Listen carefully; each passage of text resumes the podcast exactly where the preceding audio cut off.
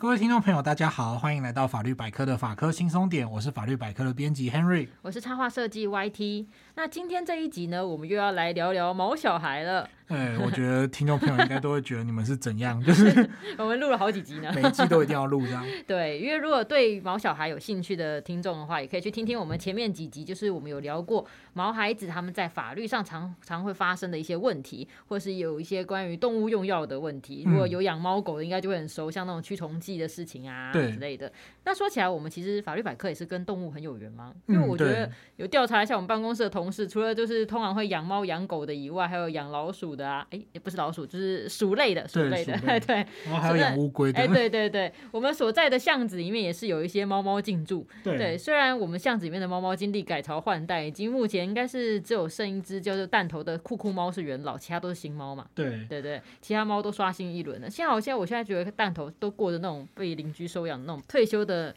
生活，对，就是怎么讲，当猫真好，哎，对对，每次都会觉得说啊，如果能够成为一只有人照顾的猫，是好像不错的事情哦。嗯对，那我们今天要聊的主题呢，是跟宠物的领养问题有关哈。其实动物议题呢，就如同刚刚 YT 所说到的嘛，我们之前的节目其实都聊过很多了。嗯，那例如说第二季的第八集在讲动物的问题，那还有第四季的小聊一下的三十、三十一集，他们分别在讲动物用药啊，然后跟动物放生。那再来呢，还有这个。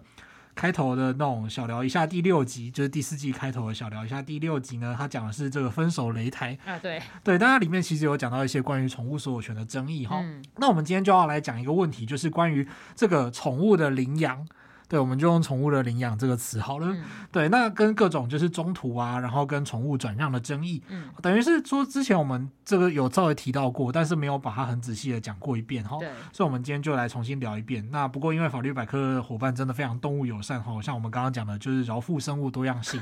对，所以呢，就是除了养我们刚刚讲到那些动物之外呢，还有一些我们好像不能说出来的动物哈，啊、对，不好说不好说。那再来呢，连带我们就是背后非常可爱的这个录音师呢。哎，录音师不晓得有没有意识到自己突然被 Q 到这样子，他其实也是一个养鱼的大户哈，嗯、所以我们基本上每一季都会可能会推一个跟动物有关的议题啦。嗯对，因为像我自己家，我们家是养猫的嘛，然后我们家的猫咪都是从这个街上收编回来的，对。但是你要知道，在路上要遇到会想跟你回家的猫主子，其实那算是运气耶。对，对啊，因为有些人可能想要养，就会去可能收容所啊，或是跟中途的领养。对。但领养这个问题好像有不少争议，因为像我知道有一些可能中途或是爱妈，她有在送养犬猫的，她可能会跟这个你要领养的对象来收一笔费用。那之前我们有聊到说，这个私人买卖契约基本上就是愿打愿挨。嘛，对对，那领养动物的话，应该不能算买卖吧？因为我记得 Henry 之前有聊过，说买卖动物是要有执照的。呃，其实精确来说是这样子，嗯、对，YT 刚刚讲没有错，某些宠物是不能够随意买卖的。嗯，啊，不过某些宠物，对，就是。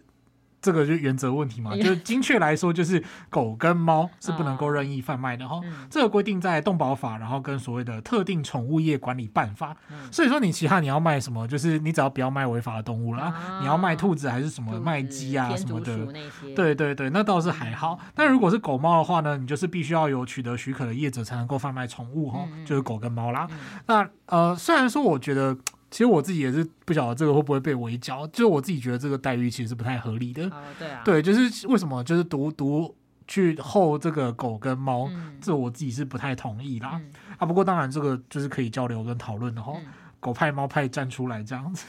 好，那不过呢，再来就是说，首先第一个就是要取得许可的业者才能够贩卖。嗯。那再来呢，就是说像 Henry 这种人，就是呃把宠物无偿送养给别人的情况呢，当然就是不会被判定成是贩卖宠物啦。为什么会突然聊到这个东西呢？就是说，网络上有一些神秘的讨论意见，会觉得说啊，诶，我只卖一次两次的狗，应该不算是这种长夜的以这个来贩卖吧，所以应该不会违法吧？嗯，呃，这个我是觉得说，就是有点我自己是有点保留意见啦，嗯、就是说不要这么想，不要心存侥幸这样子。嗯、你怎么知道这个人不会去举报呢？然后就是，是对你有可能就是会被判定成是呃非法的贩卖这个狗跟猫这样子。对。不过，我们接下来要先来说一个概念，就是说，不管是用什么名目，像刚刚 YT 讲到的，呃，只要你其实是有收到钱，有一部分的对价关系的话，它就算是买卖。嗯，所以即使像有的中途，它外观上好像没有特别说，哦，就是我这只动物卖你多少钱，嗯，哦，比方这只狗、这只猫卖你多少钱，大家如果另外巧立名目去收一些费用的话呢，它也是有可能会被认定成是贩卖行为。哦，所以你要去看他到底做了什么事情，收了哪几笔钱这样子。嗯、对。那我们接下来呢，就继续往下去讲一个比较基本的定义问题哈，就是当然双方如果针对这个宠物有金钱对价的话，就是所谓民法上的买卖契约。嗯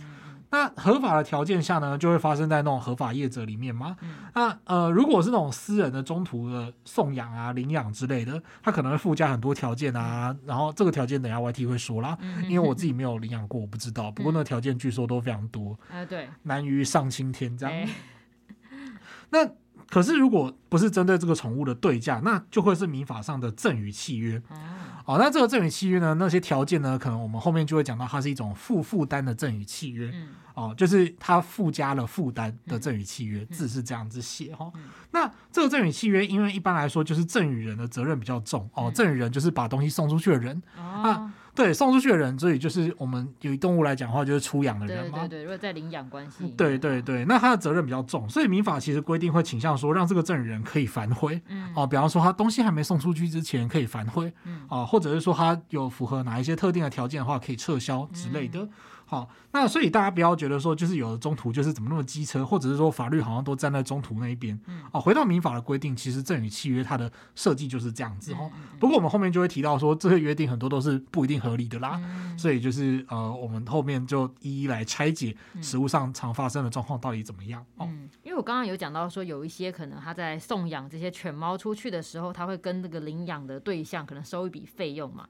那关于费用的部分，有一些会写的很详细啊，哎，列出说，哎。明细是哪些？我可能有给他打预防针啊、结扎等等的费用啊，这些支出，这种我觉得可能还蛮说得过去。但还有一些会出现一些很奇怪的名目，比方说，我之前有看到有人说，他会要求说，哎，你几年内你必须要跟，比如说我是送养方好了，我就是把小猫小狗送给另外一个人的，我就说，哎，那你必须要可能五年内你都要跟我购买饲料哦。对啊，我就想说，那他如果把它写在合约里面，这样也可以吗？这也是一种愿打愿打愿挨的状态吗？哇，真的是。戏法人人会变，各有巧妙不同。是啊，像我们前面说的，就是那种预防针结扎的费用啊，嗯、或者是之前的照顾费这些，它其实就是实报实销的，就没有什么问题。嗯、如果他都有保留单据的话啦。嗯、不过如果说要跟送养方购买饲料，这个我就觉得有点神秘呢。嗯、这个到底要说是买卖还是赠与呢？嗯、我就觉得有点好奇啊。嗯、对。不过就是呃，这个我就暂时不评论这样子，我不太确定实物上到底是。这个情况多不多？然后还有怎么样去判断？嗯、因为这个其实通常也不太会上法院啦。哦，对啊，有点困难。因为我觉得这些事情如果没有人去检举的话，大部分都在台面下了。对对对。嗯、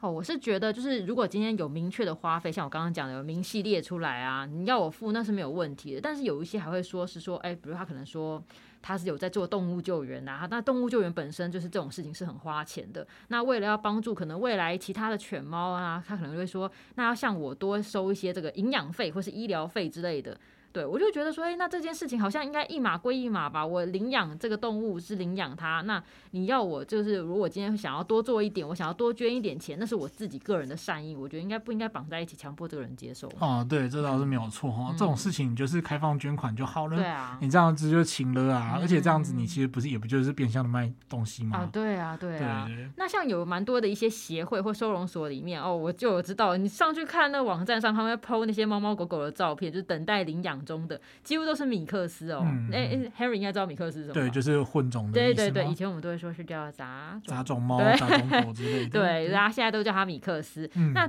像之前有一些是那种发生有被查获那种繁殖场，它是非法繁殖那种品种的犬猫，嗯、那救援出来就有开放大家会去领养嘛。那种品种犬猫相对米克斯真的受欢迎很多哎、欸，一堆人抢的，嗯、对啊，嗯、对。但我个人呢，还是要跟大家推荐一下米克斯，因为米克斯它在混种的情况之下会比较少会有那种先天基因上的问题。哦，对对，因为品种猫它们可能或者品种狗它们可能就是会因为基因血统的流传，所以有一些会有先天上的问题啊。对，而且我觉得最重要的就是说，如果你今天你想要养一个狗狗或是猫猫，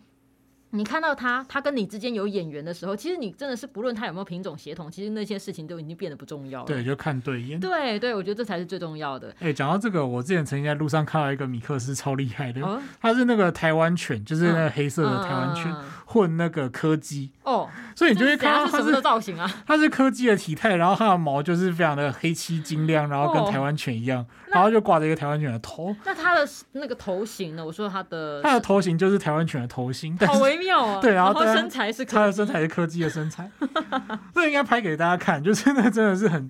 对我真的是看过，觉得那种视觉冲击，就是对充满矛盾与冲突。这个这个还蛮难想象，就它很可爱，它很可爱，但是我觉得真的这个造型非常的。了不得这样子，真的哎。嗯、那像因为之前有传出一些，就是那种可能我刚刚讲的，就是一些合法的，当然刚刚讲的是非法繁殖嘛。那有一些是合法的犬舍、猫舍之类的，它可能会把一些就是有一些省生出来，它就有很明显的先天性疾病的一些品种犬猫，它就是可能用开放认养的名义让人家去领养，但是呢，它可能又生出一个很奇怪的名目，说，哎、欸，我要跟你收，你要领养这个品种犬猫，我跟你收个六七千的营养费，嗯、等于是其实是某种程度就是变相卖掉，可能店家觉得比较难卖的品种犬猫，有可能那个品种犬猫原价可能要两万块哦、嗯，然后我就可能因为它就是有先天性疾病，我说那大家来领养啊，那我跟你收个六七千的营养费，这样我觉得好像有点怪怪的吗？这某程度上就会涉及到买卖纠纷哈，而且还根据个案情况会有诈欺罪的问题。嗯，我们稍微来讲一下哈，关于 YT 提到的这个问题，它就是名义上开放认养，但是其实它收费，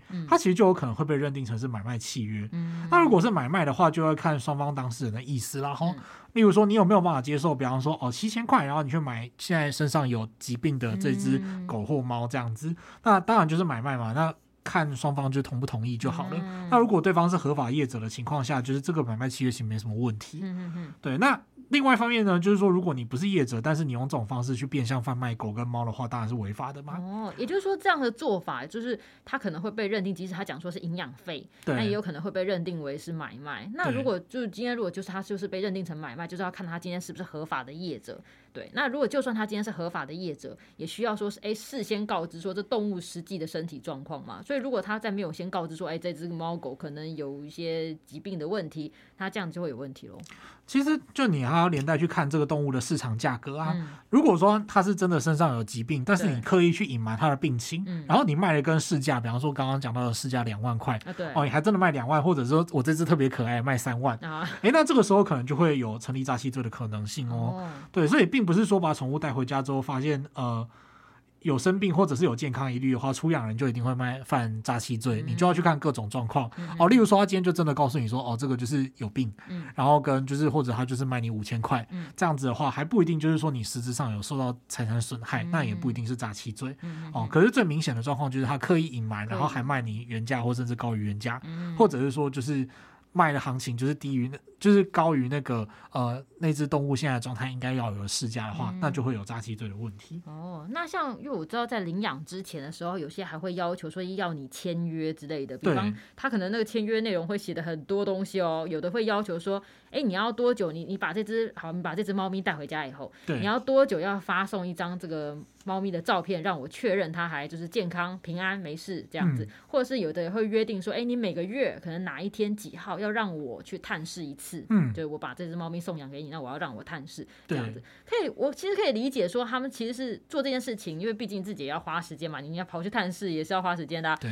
其实真的是想要防堵那些会虐待动物的人，就想要让这个毛孩子找到适合的。不过我觉得有时候就是可能太多的限制，个人个人啊，就我自己是觉得蛮侵扰的嘛，对，对啊，因为我觉得可能你发照片还好，然后你可是你要求要多久探视一次之类的，如果你也没有特别约定说这样探视要持续到何时，难道？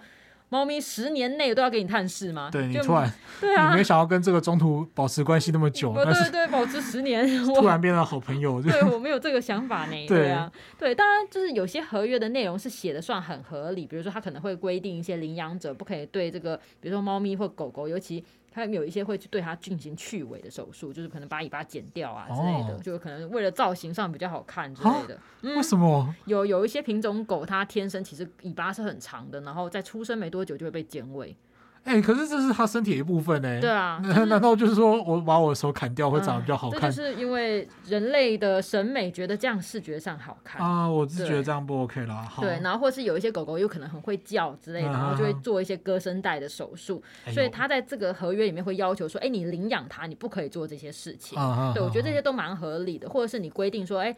因为我可能送养给你的是一只小猫或小狗，你必须要在多久期间内就必须要给它进行结扎。嗯，对，对我觉得这些都还蛮合 OK 啊，对。然后但有一些会加注说，哎，如果你违反合约的话，我要给你罚款。嗯，我就看到那些罚款的时候，我就觉得哦，好像有一种。不知道，就有一种被绑架的感觉，就好像我没做到，我先来个三十万之类的要罚钱。钱对对对，所以这些私人的领养合约在法律上也是一旦我签了就有效吗？包含这些罚款的部分。哦，这其实呢就跟我们前面之前录的这个关于低消跟服务费的那集节目一样，嗯、它其实某程度来讲是有一点关系。为什么呢？因为它核心的概念就是它本质上是一个民法上的契约，嗯、所以它就是回归到司法自治这个原则。嗯、所以契约的部分呢，你爱怎么定就怎么定啊。当然没有啦，没有那么夸张，就是。但是呢，就有一个症结点，就是说。目前的中央主管机关，它其实并没有针对这个领养有一个特别的定型化契约条款的应记载而不得记载事项，嗯、所以就会变成说，就是目前没有一个统一的范本嘛。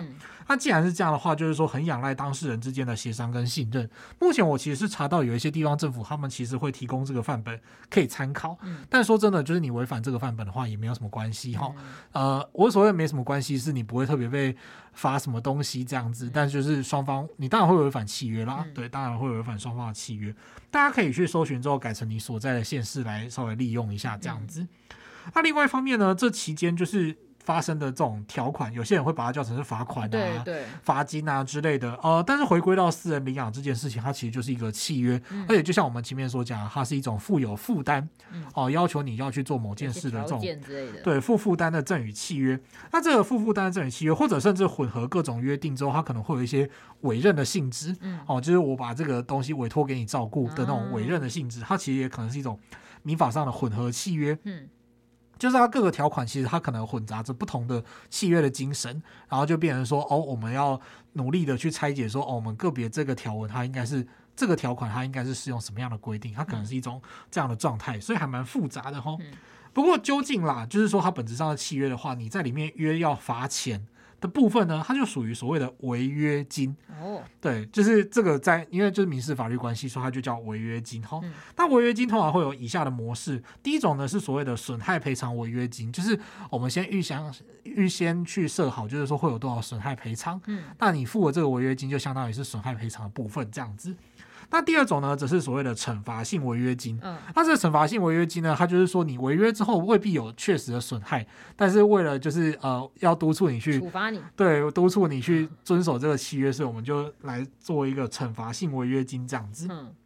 那在送养的情况下呢，很多时候它不一定会有真正的损害赔偿啦，嗯、所以说 YT 刚刚讲到的状况，就是比方说什么哦，你一个月没有给我发照片的话，我就要罚你多少多少钱，这样的情况呢，通常是属于所谓的惩罚性违约金。嗯，那惩罚性违约金虽然是双方当事人可以自由定定哈，但是他也不能够就突破天际啦。那，你在里面就是定什么三亿违约金之类的，的什么没有发照片给我违约金三亿，那当然不可能哦。所以法官通常会依据个案的情况去酌减哦。或者是说呢，在呃，我曾经读过一篇是关于网络上一个律师的专访啊，他就有提到说可以去参考这个呃动保法里面的规定哈，动保法里面会针对一些就是对动物不妥的行为，他会规定一些罚款之类的，那他就主张说，哎，你可以不妨在双方就是。他建议四人之间签约的时候，可以去参考这个罚款的规定，然后你去看那个金额，这样子，就是说你呃，比方说你对动物怎么样的话，就是去罚多少钱，哦，那这样的话用这个数字来当做是违约金的数字，就比较相对不会不合理，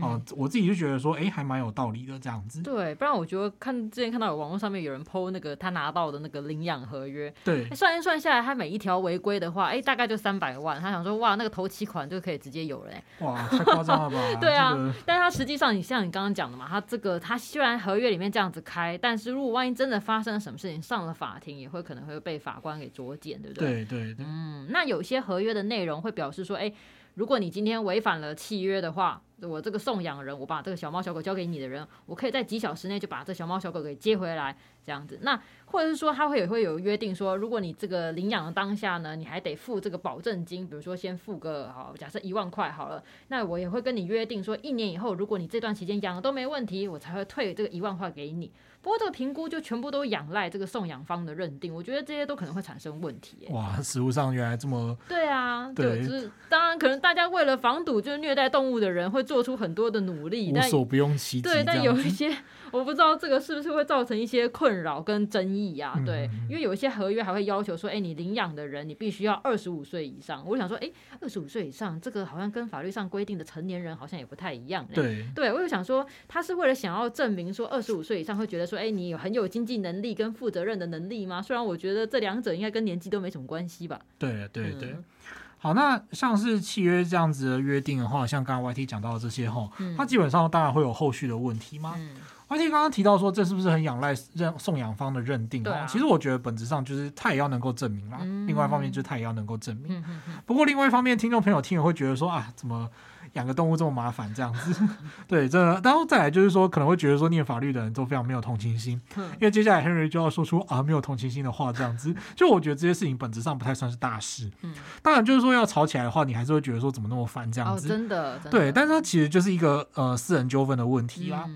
那至于说像是，我们就逐一来回应 YT 刚刚前面讲到的一些条款哈，嗯、例如说在几小时之内可以把动物接回来。对，其实这样可以理解哈，就是如同我们前面所讲的赠与，它是可以理解成所谓的呃负负担的赠与，就是在这个送养的过程当中，它其实是一种负负担的赠与契约。嗯，那这个时候契约成立生效了哈，但是呢，如果受赠人没有完成他应该完成的负担，赠与人这个时候他可以要求你要履行负担。嗯，看到。那个民法赠与篇的规定，然后、嗯、就是你可以要求他要履行负担，嗯、或者呢是撤销这个赠与。哦、这个时候你如果把这个赠与撤销的话，你是可以把动物带回家。哦、所以就要看你那个条款是不是能够被解释成是这种就是。负担这样子，嗯，负负担的赠与，对，负负担。那可是如果我这样想到，如果今天好，就是比方说我去领养了一只猫咪，跟那送养方开给我的条件是说，哎、欸，我两年内都要求我要怎么样怎么样，好，假设他给我的一些规定，结果我到时候我没有做到，对方就说，那你没有做到，现在两年了，那个你在两年内都没有做到，那我现在把动物收回来，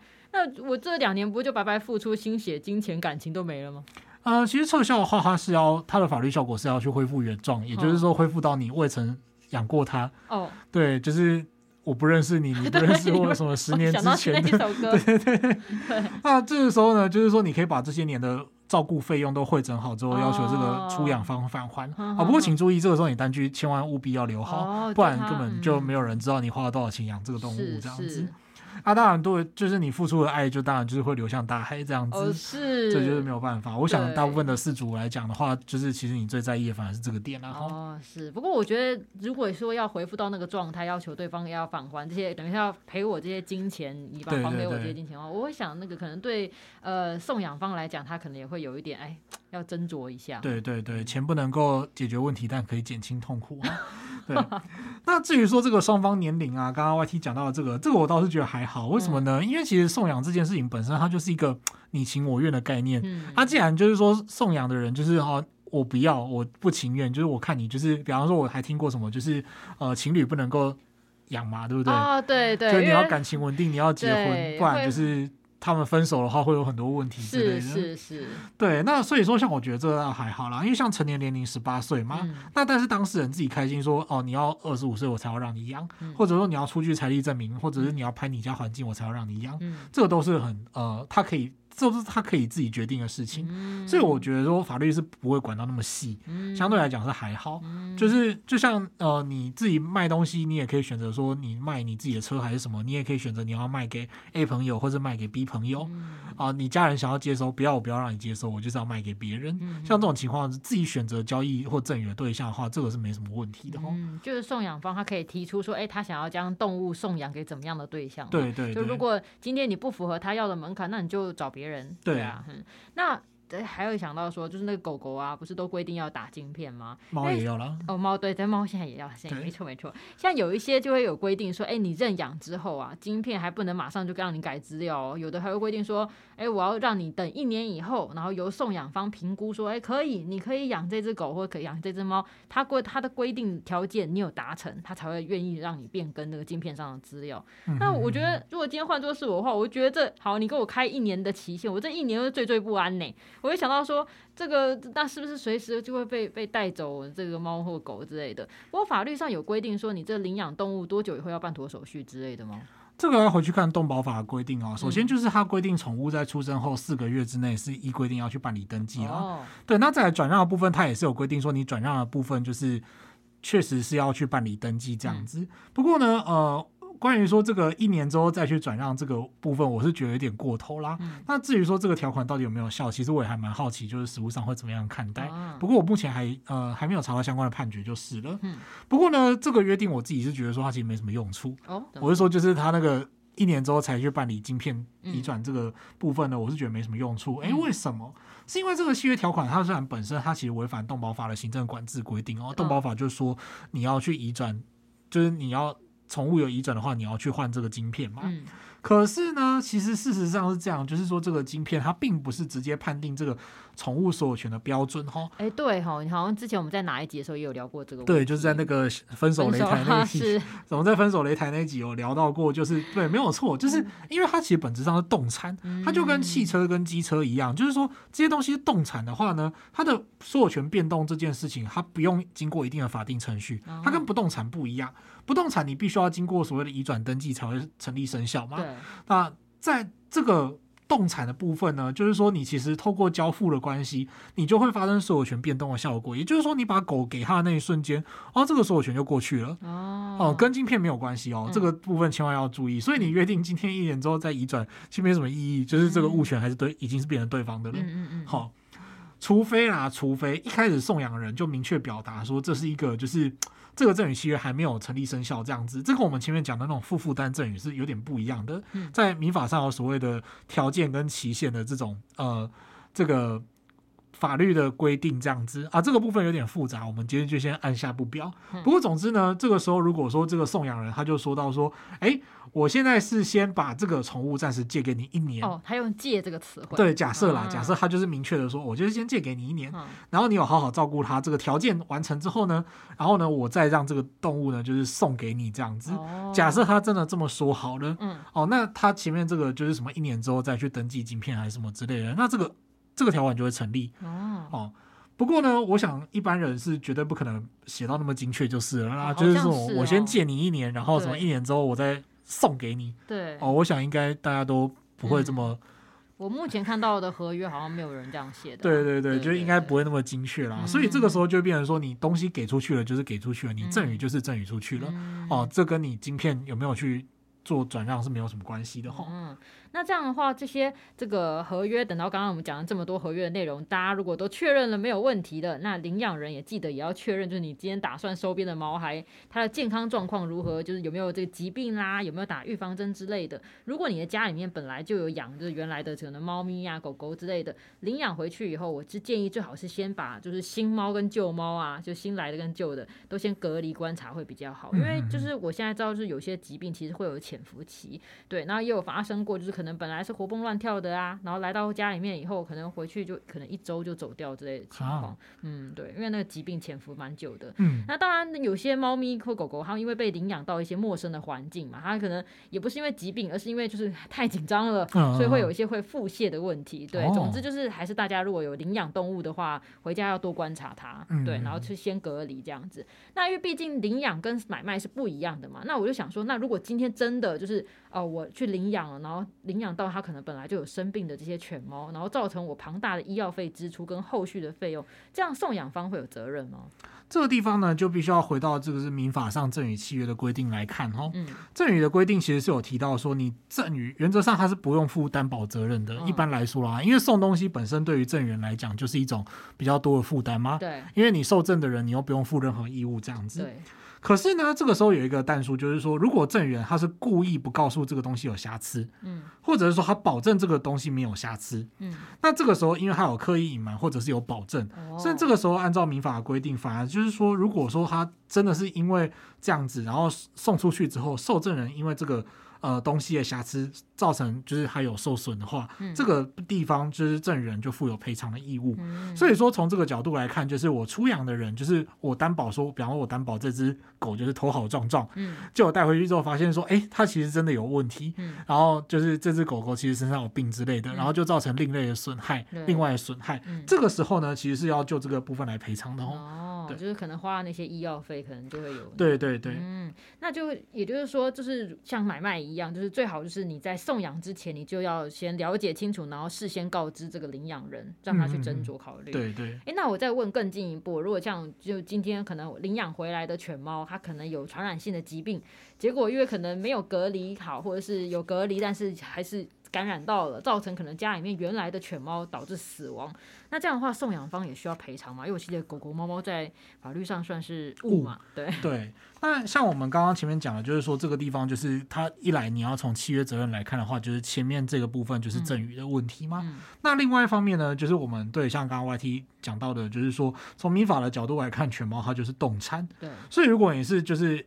领养了新的。狗或猫，然后导致你原本的狗或猫死掉的话，它其实本质上就是财产的损害。嗯、那从这个角度来看，你也可以从就是民法上所谓的侵权行为去做讨论。嗯、不过呢，如果你要走侵权行为这一块的话，原则上你就要证明这个送养方是有故意或过失。哦，哦，什么意思呢？就是说这个送养方他没有注意到自己送养的是身上有疾病的状况。嗯、哦，或者是说他真的是故意的送一只死神来害死你的动物这样子。如果真的有这种剧情的话呢，那对方才可能需要去负所谓的侵。侵权行为损害赔偿责任，好、嗯哦，那所以呢，就是说，你可以去走前面的这个赠与契约的规定，那或者呢是走这个民法上的侵权行为损害赔偿。总之呢，就是尽可能要向出养人去请求这个损害，直到你的损害完全被填补为止。嗯、哦，你就是这两个方向择一这样子。嗯、不过呢，必须还是要提醒哈、哦，就是第一个，这个证明是非常不容易的。哦，对，就包括说这个所谓的因果关系。到底是不是因为他送你这个狗或这个猫，然后让你的狗或猫也跟着感感染疾病而走掉呢？嗯、这个部分是非常难证明的哈。嗯、第二个呢，就是说你确实要受到了损害，例如说他的医疗费用啊、单据啊什么的，你是不是都有保存？你要举证的话，你有没有完整的把这些费用全部举出来？嗯、这个也是很难的哈。嗯、那第二个呢，就是说如果说送养的人真的有妥善的去尽他的照顾义务，也就是说他没有故意过失，这个时候呢，虽然就是这一切都很不幸。不过，因为不符合所谓的呃侵权，例如说亲人行为的要件，嗯、啊，这样子的话呢，你在法律上是没有办法按照亲人行为损害赔偿去的规定去向他求偿，这是没有办法的吼。对，因为像刚刚讲这种情况，说，哎，这个疾病的潜伏期到底这个送养方他自己知不知道？他可能，也许他也不知道，然后可能送养给你，然后带回家，所以有时候这个到底传染哪里来的，有时候真的是很困难。对，比方说你们在野外发现他的时候，他就可能有生病了，嗯、然后他照顾一阵子之后再送给你，可是那个病的潜伏期就是在这样。对。哎、欸，那我觉得真的是今天聊到这里，我就觉得听下来就是觉得这个领养契约就是真的是，诶、欸，想怎么约定就怎么约定啊，这样。但是他签了也确实会生效，没有错。但是真的就是发生争议的时候，也不是说，哎、欸，你这个里面每一条都没问题哦，你签了违约金一百万，万一有状况，也不代表就送养方就可以拿一百万呢。对对对对，但是很多事情就是你签下去以后，那到时候有一些争议，就只能上法院来处理。哦，对，有法院见，或者是说先去调和解之类的。嗯、对。好好，那我们今天节目就到这边来简单复习一下今天的节目内容哈。首先第一个呢，就是关于宠物的贩卖问题，就是说目前呢是狗跟猫的部分是只有特定的业者才能够去贩卖。那至于说其他的动物的话呢，你要贩卖也是还可以啦。嗯、对，不过这个还是要注意，就是说就是不，这本身是一个蛮道德责任的问题，这样子。哦然后再来呢，就是你要送养东西给对方的话呢，嗯、送养东西给他人的话，这个本质上是一种赠与契约哦、而且呢，它其中还可能会因为就是各种各样的负担啊、呃，就是说你要求对方去做什么事情，嗯、你要做完这个事情的话，才可以怎么样怎么样之类的啊、呃，那这个呢，就是所谓的负负担的赠与。那负负担的赠与呢，就是说一旦双方都同意这个负担的话呢，啊、呃，就变成说这个。领养的人，他如果没有完成这些负担的话，呃，出养的人呢是可以要求说，哎，你也要履行这个负担，或者是甚至我要撤销这个契约，把动物带回家，这个是都是可以的哈。嗯、那再来呢，就是说。呃，这个各种负赠与契约的负担啊，或者是说它有时候会有一些条件，嗯、或者说有一些违约金，嗯、那这些东西呢，它其实不一定就是有的规定都不一定合理。嗯、哦，例如说像违约金如果过高的话，可能会被呃酌减之类的。啊，或者甚至是说你那个负担就是太过于就是太 over，、嗯、什么我可以随时你要打一把钥匙给我，然后我可以随时去你家检查，对，对，突击检查你有没有好好照顾我的狗之类的啊，这当然是不行哈、哦，这个就我就觉得有点太离谱了，嗯、这个都有争执。的空间哈，那再来呢，就是说，如果你送养宠物，反而就是造成不幸的悲剧，就是反而造成这种呃对方的损害的话呢，这个时候呢，就是呃领养动物，但是因此遭到损害的人，可能可以试着去向这个送养人求偿这样子。嗯、那当然，这个求偿前提是要符合法律的规定，这样。